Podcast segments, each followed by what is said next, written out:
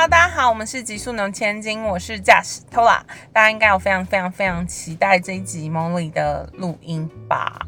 应该有吧？好，我就当做是有了。那这一集呢？我们要跟梦玲聊很多有趣的事情，例如她怎么样去法国出绘本，她在得奖与不得奖中间有很多自己的挣扎，我觉得很好听。应用在人生也是，就是有时候你会觉得，哈，为什么不是我得奖的时候，你反反而换另外一个角度来看，会觉得是不是就算得奖，不一定也是对我最好的安排？让我们一起来好好听一下很有共鸣的一集，希望你们喜欢，耶！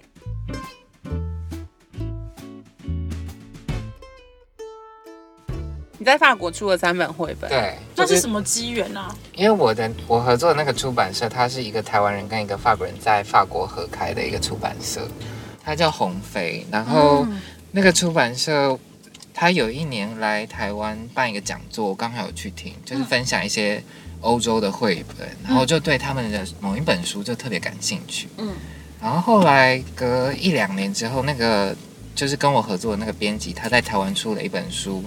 就叫我在法国做图画书，因为我那个时候就在研究所期间，就就不知道自己未来要干嘛，又是你知道，又陷入一个不知道未来要何去何从的状态，然后就看了那本书，有一些想法，我就你知道，在 Facebook 上肉搜，就找到了。我那时候先找到他的合伙人，就是那个法国人。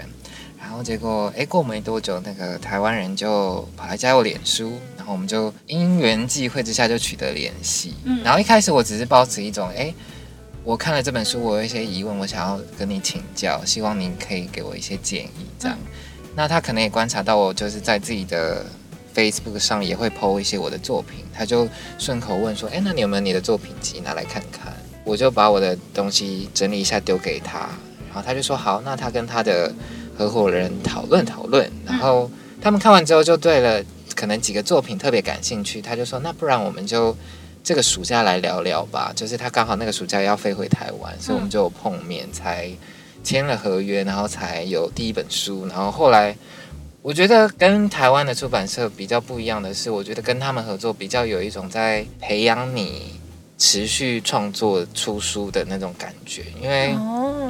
我自己在台湾出书的状态会变得有点像是你，嗯，这一本跟这一家合作，下一本跟另外一家合作，就是好像没有一个很浓的归属感，说，哎，你好像只是你好像会跟某一个出版社一直密切互动的感觉，可是跟他们就会觉得，哎，他会在意你的创作的状态，他会了解你最近的状态，然后会持续的想要出你的新的作品的那种感觉，对。然后像我这次去巴黎。他也有帮我安排一些书展的活动，或者是工作坊的活动。嗯，对，他感觉好像你对我讲那个，但我们又不是，他是有在经济你的意识吗？呃，我们没有签这样子的合约，但我自己私底下会觉得，如果是我自己的作品，我通常都会倾向先给他看。看他有没有兴趣，哎，那如果有兴趣就继续合作这样子。那如果没有，我可能再另寻其他可能的方法这样。嗯，就对我而言，他就是好像对我而言是一种伯乐的存在，真的 很了不起，而且很很早就找到这个人了。对啊，蛮幸运的。真的，我觉得他可能有看到我身上的一些特质，而且他们那个时候可能刚好也在找有这样子的属性的创作者，但是比较贴近日常生活的。呃，这种吗？还是比较就是是一个台湾人，OK 的创作者，因为他之前合作可能都是法国的创作者，所以他们之前其实都是把法国的绘本带来台湾，但是他们是想要就是把台湾的绘本带去法国，是这种感觉吗？他们之前做的比较多是，比如说有一些台湾的或者是中国的。古典的经典，然后请法国人重新诠释。哦，对，但是角度对，但是他们就越来越多不一样的书系开始产生的时候，他觉得，哎，如果有一个异文化的观点，或者是生活的经验，或许也是一种共通的经验，可以让法国人有一些新的感受，所以也才因为这样，他就觉得，哦，或许这样子是一个合适的合作的开端。嗯嗯，但可能。可能遇到我之后，他就没有再继续找其他类似的人，所以就是有有的时候，我觉得机会就是这样被一个人捡走，可能下一个人不一定会拿到。嗯，但也或许他会遇到属于他的那个。嗯，好投射者出来哦。真的，但我觉得投射者就是一开始都会呈现一个很焦虑、迷茫状，在还没被发现之前你。长得很不像有那个过程的人哎、哎，什么意思？你觉得我长得很顺遂是不是？呃可能因为你现在太自在了，你就哦但就会不会读到你可能曾经有焦虑感过，对对对，你已经踏过去了。我知道为什么，因为我觉得 Molly 分享的东西都是他已经准备好，然后而且都是比较像是，因为可能他的初心是想要帮助别人嘛，嗯所以他就是以比较成果发表，然后最后对你有帮助的东西来呈现，嗯所以当然都是他准备的很好，然后也是一个好的状态的东西，因为他比较不是那种会写自己的黑暗。风花雪月吗？或者是说，或者是那种痛苦的时怎候的心情就很爱那一种。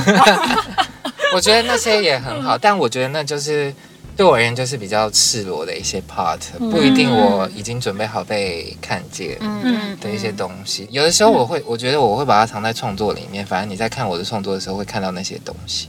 真的，你知道我第就是你写信给千金的时候，然后我按进去第一个，这应该是我滑的时候看到的一个最印象深刻是有那个红鼻子的，啊，在医院里面讲故事对对的人。算是一个出版社收到一个文字作者的内容是跟红鼻子有关，OK，因为我觉得那个企划有趣的地方是我当初就是出版社丢了一些文稿给我，然后对这个故事特别感兴趣，嗯。但其实我没有真的看过他们表演。OK，然后那个时候刚好又遇到就是 COVID 刚开始爆发，所以医院其实都不能进去。他们表演的人其实也有一段时间没有进去了。嗯嗯嗯，我们那个时候遇到一个瓶颈，就是我在画图的时候，我觉得我画不到那个精髓，就因为我没有看过，我看的都是那些网络上的二手的照片，嗯嗯，他们拍的一些片段。然后还好那个时候出版社的我的那个窗口，他就去跟就是那个红鼻子协会联系，然后刚好那一段期间稍微比较平息，所以我们就有一个机会可以去医院探访。我觉得那对我而言也是一个很棒的经验，去真实的看到那个那些文字里面发生的事情，嗯然后在嗯我的眼前看到。我觉得那的确对于我的画的东西是有很大的帮助。嗯然后我也很喜欢，因为那那一本书，它目的就是希望它有一个 package，就是你买书，然后它会送你一个小红鼻子。嗯嗯嗯，然后看的人可以感受那种哦带着红鼻子的那种感觉，然后那那一些呃怎么讲版税的一部分也会变成红鼻子的一些收入来源，对对对，然后你也可以参与，因为他们那一年刚好在做一些大型的募款，所以好像其中一个计划也是你如果你捐多少钱，你就可以也可以获得这本书，就算是大家一起响应吧，我就觉得蛮好的。因因为我会很有印象，原因是因为，嗯、也是 COVID 以前，我们几乎可能一年会去医院做很大概四五次的那种，就是折气球嗯的活动那样。我们其实本来有想说，哦，如果我也可以去红鼻子里面，就是当义工也很好。可是那好像蛮麻烦，就是他们会有很多审核。对，因为他们其实都是专业的演员，对对对。对，当你在看他，就是他们其实每个人都有一个绰号，嗯。一个小名，也就是说他在装扮好、踏出那个化妆室之后，他就是另外一个人，嗯，他就会用一个截然不同的人角色来跟你互动。像。迪士尼哦。对对对，嗯。所以我觉得那的确好像你真的是必须要是有一些专业能力，你才能去 handle 那些。对，我觉得是情境，嗯，那时候在读你的文章的时候，有一篇文章我很很有感触，就是你在聊得奖这件事情，哦很多人都会觉得，哎，你一瞬间就爆红了，然后一瞬间就得好多奖，然后你就说没有啊，其实你有常常会因为拿不到什么奖而困惑或者是迷茫，然后你最后的时候就会问自己说，啊。可是我准备好吗？我准备好要成为，比如说万人头奖、嗯投投递的那个唯一的得奖者嘛的时候，我就觉得哇，很酷，因为那件事情也是我最近才发现的。哦，我觉得会有这样子的发现，是我看到了可能一些认识的人，然后他们在很早的时候得了一些看起来很棒的奖，可是那些奖反而为他们带来一些压力。就有点像是你金曲奖得了一个金曲新人，然后他们就说有一个金曲新人魔咒的一种感觉，啊。就会大家就会一直抱着很高期待检视你下一个作品到底能不能再创造那样子的、经典的那种感觉，所以有的时候会觉得，哎，那 maybe 就是现在的时机，我还没，或许宇宙也还没觉得我准准备好要承接这么大的礼物的时候，那还是先不要给我好了，或许先给别人，对啊。你是在创作初期就有这种宇宙观的概念吗？哦，身心灵，我觉得是因为遭遇了太多我自己觉得自己的困境或黑暗，但我又不想要花太多时间在那里面纠结很久，嗯，所以才会开始找这些身心灵的帮助。那你第一个是我一开始的经验其实是我跟我一个好朋友，就是去那个太阳花学运嘛，哦。那个时候。哦，我们差不多大哎，对对对，这看得出来是因为我是差不多那时候。哦哦，然你说第一后份工作的概念，然后那个时候我朋友就说：“哎，那你要不要去算算塔罗牌？他有认识一个塔罗会塔罗牌跟会占星的。”哦所以我觉得那一次算是开始比有接触这一类的服务，嗯，但我觉得比较大的转变是到一七年嘛，啊，跟我差不多，是不是？我觉得那是一个很奇妙的，好像共通。但我那个时候就是我进了研究所第一年，哦然后我以为我在研究所可以过得很顺遂，因为我觉得我已经听从我内心的呼唤去念研究所了做。出大的那个对，但我觉得反而进到了一个更大的黑洞，因为我不知道我要往哪里去。就像前面讲的，你，呃，你即便念视觉传达，其实你有很多可以做，你可以做书，你可以做标准字啊、logo 啊、品牌的啊，你也可以做什么反而太多 UI U 选叉，对啊，然后我就不知道我到底要往哪里去，然后就觉得，哎、已经有些同学已经开始崭露头角，那我在干嘛？嗯，嗯。所以那个时候又开始想要借由这些管道去认识自己嘛，嗯，所以就接触了一些可能跟天使、跟塔罗、跟什么有关的，然后因为碰了之后，你知道碰到这些人，他就会触发一些，跟流沙支线对你就会疯狂的认识这一这一圈圈里面的很多人，然后。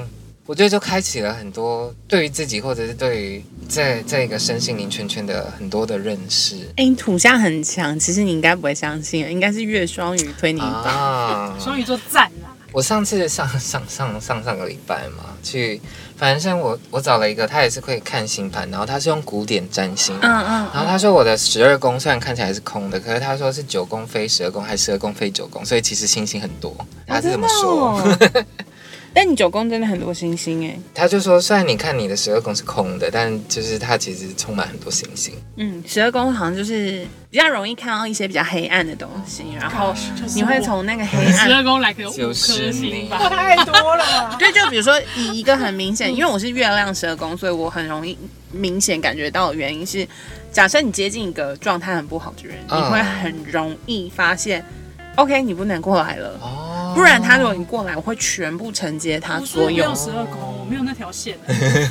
但十二宫的人应该也是练习才会哦，好，才会有那条线，对，但他可能很容易会看到很多很黑暗的，嗯然后很神秘的，嗯对，就是会有很多不同面向，不一定是宗教，懂。对对。哦，其实我也觉得我在研究所修的一些课，感觉也跟这些有关，因为我们在研究所会修一些什么荣格啊、曼达拉那些，然后我觉得那些东西其实也是跟这些都串在一起。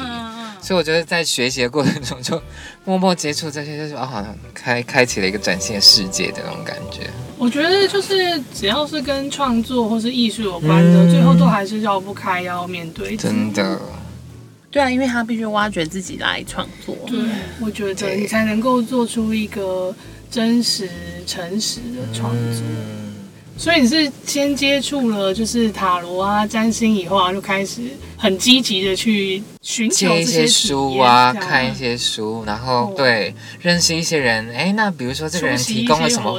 对对他，或者是他提供什么服务，什么嗯天使课、能量课，我就是我，我觉得我就是抱持着很多好奇我，感觉你在这部分上花了不少不少钱。钱。也是啦。但我就会觉得我很好奇这些东西到底在干嘛。那你有比较投入哪一个方面吗？就我曾经想要借由这个方式变成是一种职职业，就是我的工作的其中一环。嗯，但我后来觉得，哦，我好像不太能诶、对就是我也是，我也不行。为什么？因为我觉得我其实没有那么想要指导别人。，对，我也是，我也是指。导别人吗？没有就是因为我我有一阵子超明星盘的，然后我也去上课，然后买超多书，每天读。遇到有趣的人的时候，我当时啊，好想看哦。可是如果是别人逼我看的时候，我就会是完全看不懂哎。然后就发现，哎，我其实对这些人没兴趣的话，我就没办法做这件事。对，然后或者是那些东西，我就会瞬间完全抽离，好像我第一次看到星盘一样，我觉得瞬间语塞没有，感应。嗯，很很像很棒。我觉得我好像也蛮容易遇到吸血鬼，哦 所以，所以我我觉得我会对于这样子的经验会有一个期待说哦，他借由这样子有没有带来什么改变，或者是，但如果这个人只是单纯的，就是很多人他只是单纯的哦，我需要一些，对我而言就有点像是麻药或者是什么药，他只是短暂的来吸一下，然后就走，然后可能过一阵子又要来吸一下，我就觉得哦，我这个我不行。嗯，但如果只是单纯就比如说我们那种女巫聚会，就哦大家都很很熟啊，那我就觉得很 OK，就是我觉得那个状态也不太一样。嗯，但那个就是同好的聚会的气氛。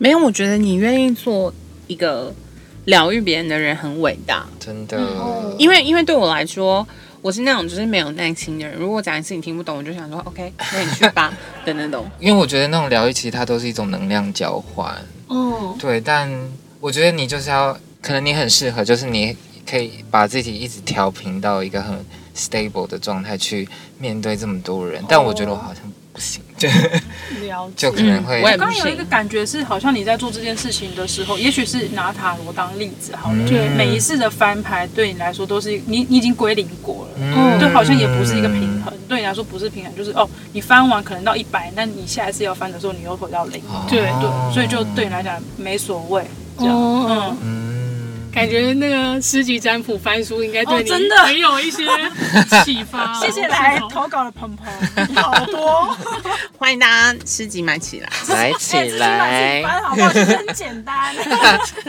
一本两百多而已，比拍卡还便宜很多，可以翻三遍的，超划算的。好好笑。Molly 新的梦想是什么？你有梦想吗？新的？在接下来的这段旅程找到一个好的恋情，然后让我可以开启到旅居的创作生活。哦，对，有敢说出来，我们去巴黎就有朋友了。耶！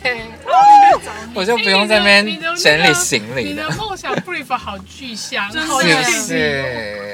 我已经在脑内，你知道 沉淀很多次了。没有那种我的练习就是要这样那你有设定对象的条件吗？你知道，身为一个土象星座，一定要设定，的。所以我才问。但我觉得你要想一下，就是你跟这个人在一起的时候，你想要的状态，自由，对对，真的要自由，或是他可以支持你的创作。你知道，我都会觉得，就是因为对于自由太向往，所以有的时候会觉得，到底需不需要进入一段关系？因为我也是、欸，其实如果人家管我，我就会想逃。对，所以我的方式就是让他知道说，你不要再管我，我会想逃，他就会放弃管你。然后我就会觉得，啊，为什么不问我几点要回去？像我现在出来录音，他也不管我几点要回去。太自由了，就想说是不是？好想刚刚说，我大概要在一小时。你真的是 对，然后但他也不会已读，因为他就在忙。哦，对的时候，你就想说，你就打电话去问他说，你刚刚为什么不读我的讯息？已经过了两个小时。他想说啊，你不是不喜欢你这样管啊，我就在忙啊，这样。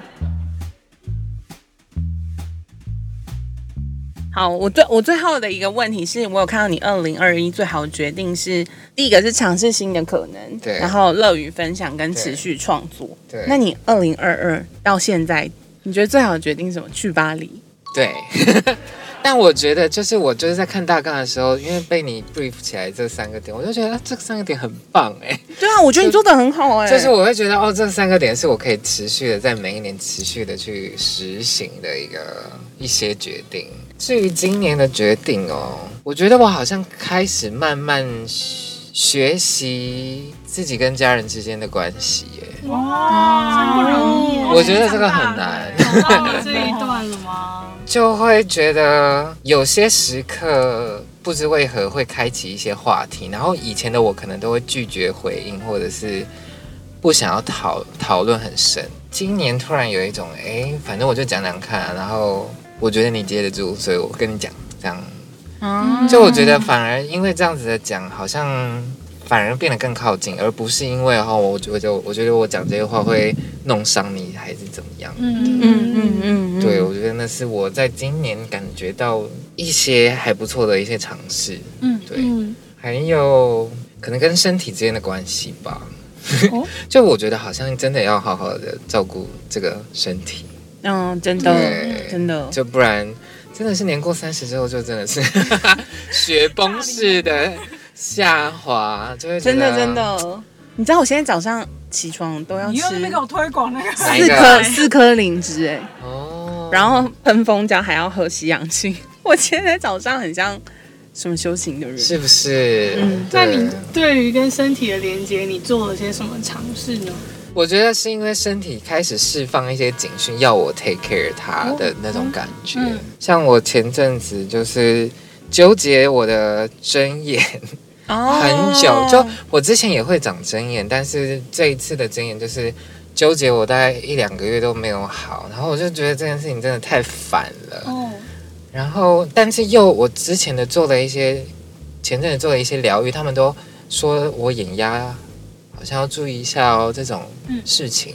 嗯然后就有一个人跟我说，你要不要去配眼镜？所以我就最近跑去配眼镜，我就觉得 就你这个东西还要这好靠无理哦用身心灵疗愈来搞，应该应该说我本来就有眼镜，但是我就一直。就我不是一个爱戴眼镜的人，我就是我觉得我啊，反正我都看得到，我近视又没有很深。嗯，可是他们就说你可以去配一个好的眼镜，因为你的工作那么需要跟电脑。真的真的。真对。蓝光眼镜。蓝，光眼镜对。然后很轻的，对，然后我我真的现在也是蓝光，然后我就是好，那我就我就觉得，嗯，好像真的是需要好好的为身体做一些事情的、嗯。之类的。哎，但但讲真言有可能是你的情绪太多了。哦，就是你可能积在里面嘛。对对对，因为如果你身体发炎啊，脸像我这里嘴巴很容易这样疱疹，就是我可能累积太多我对我父母的情绪，然后哦。我说不出来，或是我没办法发，所以他会从皮肤最表面开始。其实我那个精油老师讲的，然后他说你可以去观察你的情绪，看是不是你有出口没出去，或是你是不是有在忍耐什么东西，因为他说会从皮肤。就是你累积的压力或情绪，第一个的出口绝对是皮肤，就是很容易会有疹子啊、嗯，疱疹啊、针眼这种。哦，那我觉得蛮有可能的。就我觉得我好像也蛮压抑的。说到这个，我可以分享一个是我最近呃听到的一个观点，我觉得我还蛮喜欢的，就是也是跟身体的一些病痛、疾病相关的。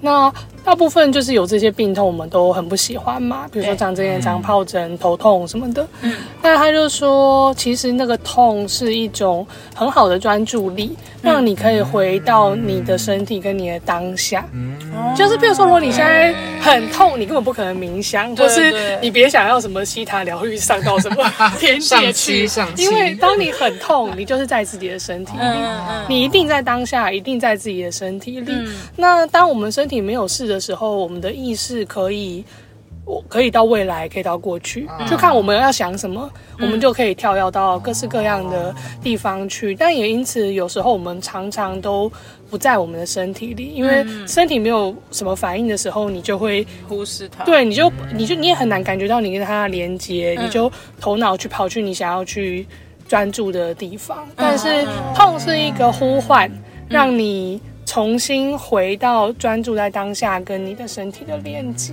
嗯，嗯然后我听到我就突然觉得，哦，那其实我觉得这些疾病或病痛是一个还蛮好的嗯嗯 sign，然后也让我知道说，可能当然我们还是会做一些治疗的手段，但是呃，我觉得它最后最后，它不管它代表什么身体哪一个部位的状态，可是其实都是回到同一件事，就是回到你的当下跟身体的连接。嗯，好好休息。真的，请好好休息。那你刚刚说那个会，就是有情绪，皮肤会有感觉这件事，也是，就是我，因为我前几天回老家，就是要出国以后，决定要出国，就想说回家一趟。哇，回家那个成年的老，就是那个我之前皮肤很痒的状况，其实已经快好了。一回家两天，痒到一口抓到破掉、哎、然后我就想说，我为什么？就是因为你就半年没抓它，好不容易快好了。然后我就这次回去又把它抓到破。刚刚他讲，我想说，哦，真的，就是那种焦躁感，你就从那个脚上的一个小点点，你都可以感受到。皮肤代表的是人跟自己之间的界限。皮肤就是界限我家可能就是对面给我欺门踏户。一直想要能量一直进来。对啊，哦，家人课题真好对，但烦。但我刚刚听你说可以跟家人聊天这件事情，我是最近才开始跟我月亮双鱼的妈妈有一点 正常的沟通。原来我妈有一点开始信任我，她不觉得我是小孩了，就是我给她的建议，她终于愿意聆听了，或者是她终于愿意理解我做了很多选择是什么，而不会觉得我只是在胡搞。哦，嗯，然后我觉得好像是某一个瞬间，他忽然觉得啊，你长大了耶，所以我觉得今年有被阿卡西提起这些提醒，然后他说就是其实我们都可以平常就做，就是呃那个东西可能不是讨好家人，而像是说可能过年过节的时候你提早帮家人准备什么东西，然后可能慢慢的家人就会意识到说。哦你其实你也有想到，你不是平哦以前的那个样子，然后那些东西可以累积到，就是像偷拉刚刚讲的，到现在这个阶段。那我的方式可能就是会像，我会愿意聆听他遇到的困扰，或是他的烦恼，甚至可能他制造的麻烦，他为什么要做 这件事？不杀他，对，我会很耐心的听，好厉害哦！对，因为你发现生气也没有用了。或者是你发现你生气之后，你还要自己回收很多东西，就是你要回收他的怒气、他的悲伤，他他觉得你不理解他，然后你还要再去处理这件事情更辛苦，所以你不如现在就是这样，听我听，我都听，我转头再打兔子。你你这也是一种成熟啊。对啊，嗯，我后来发现，尤其是我妈妈跟我爸爸，可能真的从来没有想过成为一个父母。嗯，就是因为毕竟他们就是在恋爱的状态，然后他们觉得养小孩跟养小狗是一样的事情，嗯，然后所以他们在成为父母的这条路上，其实他们也很惊慌。嗯，他以为给你 LV 就是爱，或他以为他给你一百万就是爱，嗯。但我没有不想要啦，暂时。没有，但真的 不是，但但他们可能不理解，其实你需要的东西是什么这样。然后我爸就是去年回去日本的时候，他就有一天哦，就他快回去了，他在路上他就说：“你有觉得我爱你吗哇塞，？”然后那当下我其实就是含着泪，就想说我现在没办法回答，我就说：“你现在要聊这个。天哪！”然后后来回家的路上，我就说：“我就说我想一想，我再回答你。”然后哇塞，回家的路上，我就说哦，有，我觉得我有感觉到你爱我，就是我，我觉得我从小到大最不缺乏的就是爱跟资源这样。嗯，然后，所以你不要觉得你离开我会让我觉得被遗弃这样。嗯，对，然后他就安心的回去了这样。哇，哇，好感人哦。对就是你有哭爆吗？那时候讲的时候没有，我是先在心里练习了大概十次，然后才才讲，确定我不会哭。很难呢。对他说吗？对对对，开车的时候，天哪，你居然讲得出口。好感人，好厉害！而且我觉得你爸爸也很厉害，可以对你做出这个提问。光是他问他会哎、我跟你讲，月双鱼男生很强哎、他会说，我觉得我留在台湾这一年是天给我的礼物，因为我可以跟你一起长大。他好会撩哦 OK 啊，嫁给他啊。你都嫁给他几岁了，嫁给他以前都不在，现在想要来一起长大。对，因为因为以前真的，不是因为以前就是我们家是很像三个个体，所以我真的很不会跟人家连接。就当人家靠近我的时候，我会逃。然后的原因是因为我跟我们父母就是三个个体，我们就是分别生生活在地球的三个地方，然后可能一年才见面一次。我们可能我一到三十岁跟他们见面，可能没有超过三年，就是加起来的哦，可能没有超过一千个日子。那以前你很小是谁来照顾你？你的亲戚吗？保姆，哦然后阿姨，就是还有干妈，就会轮流，因为我妈不会带小孩。哦，他是会把那个奶粉装热的清酒，就像我我以前不知道过年是怎么样，因为我们过年都在国外，所以我不知道年菜要准备什么，我妈也不知道，我其实蛮崇拜你妈的，好好哦。各种运筹帷幄的部分。所以我觉得我爸应该很真的很珍惜，就是有三百六十五天，然后跟我一直混在一起，然后我一直就是会对他发脾气，但他都处于崩溃状态。我我的终于疱疹，被发脾气了，这样。我的疱疹那三百六十五天没有好过，好累。但我觉得你刚刚讲一个很关键的是，你要相信呃家人可以接住你丢的球。我以前其实也都不相信，然后我就是我也是今年突然意识到说，哦，我好像真的可以出轨喽，但我还没做这件事。然后可是你真的有这个想法的时候，我心情其实是哦我。我确定我现在讲我妈不会哭哭啼啼，跟我也不会哭哭啼啼，我不为这件事感到抱歉。然后甚至她真的可以做到说，哦，她早就知道，或是她知道这样。嗯对，我们可以跳过那些情绪的时候，我就觉得哦，那个时间好像到了。但某个程度就是我相信他了可以，对，嗯。因为过去我从来不相信他，因为他已经在那边哭说什么都他害的，就是你知道吗？对，他说那是我是电视给他的脚本。想到要面对这个真的压力就很。烦，对。但是我觉得那个信念好好重要哦，嗯，你刚刚讲我就觉得嗯很有感，而且我觉得要有冲突才会有化解的机会啦。因为如果你一直处于冷战的状态的话，其实会默默错过很多可以沟通的时候。虽然有时候那个沟通可能会比较激烈，但是我觉得。因为毕竟就是没办法选择啊，这人生最不自由的时刻，就是你没办法选择自己的父母，所以你只能面对啊，就是好好跟他们沟通。我觉得父母是要教育的，请大家教育他们。他们吵架就吵起来，真的。吵起来。对啊，反正现在他冻结你的户头也没办法，你还是有钱。因为哎、我爸以前跟我吵架是会冻结我所有户头、哎，有他有一次，我们那时候还刚认识，然后他有一次打跟我说，叫我我记得好像不知道几五万块五万还是对对对，刚然后那时候去五万块，没有那时候可能对，认识一阵子了，超火，而且那一次是我要去纽约。然后直接冻结我的户头，超火，超火，超火！就说我还是要去。我为了这件事情，我分享愚公移山，绝对人生不在哈哈做这件事。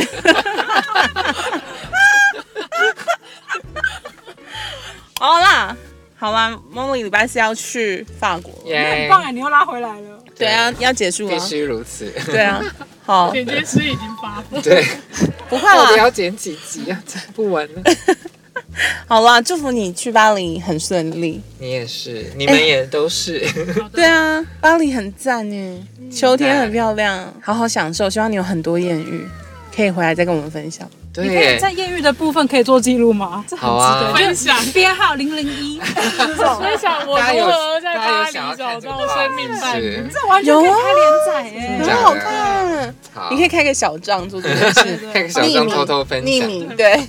而且我跟你讲，有那个时差，所以你就会觉得世界变得很安静。啊，嗯，我还我，很享受在欧洲的原因，就是跟台湾有点时差，嗯然后那那一瞬间就是所有人都在睡觉，然后你世界你行，对变得超安静的，只有在巴黎的朋友，但因为大家都很忙，你也不可能，他们也不会一直关关注你这样。可能因为在台湾，我们在同一个时区，就是你做什么事情，他们会立即回应，对，但在那里没有。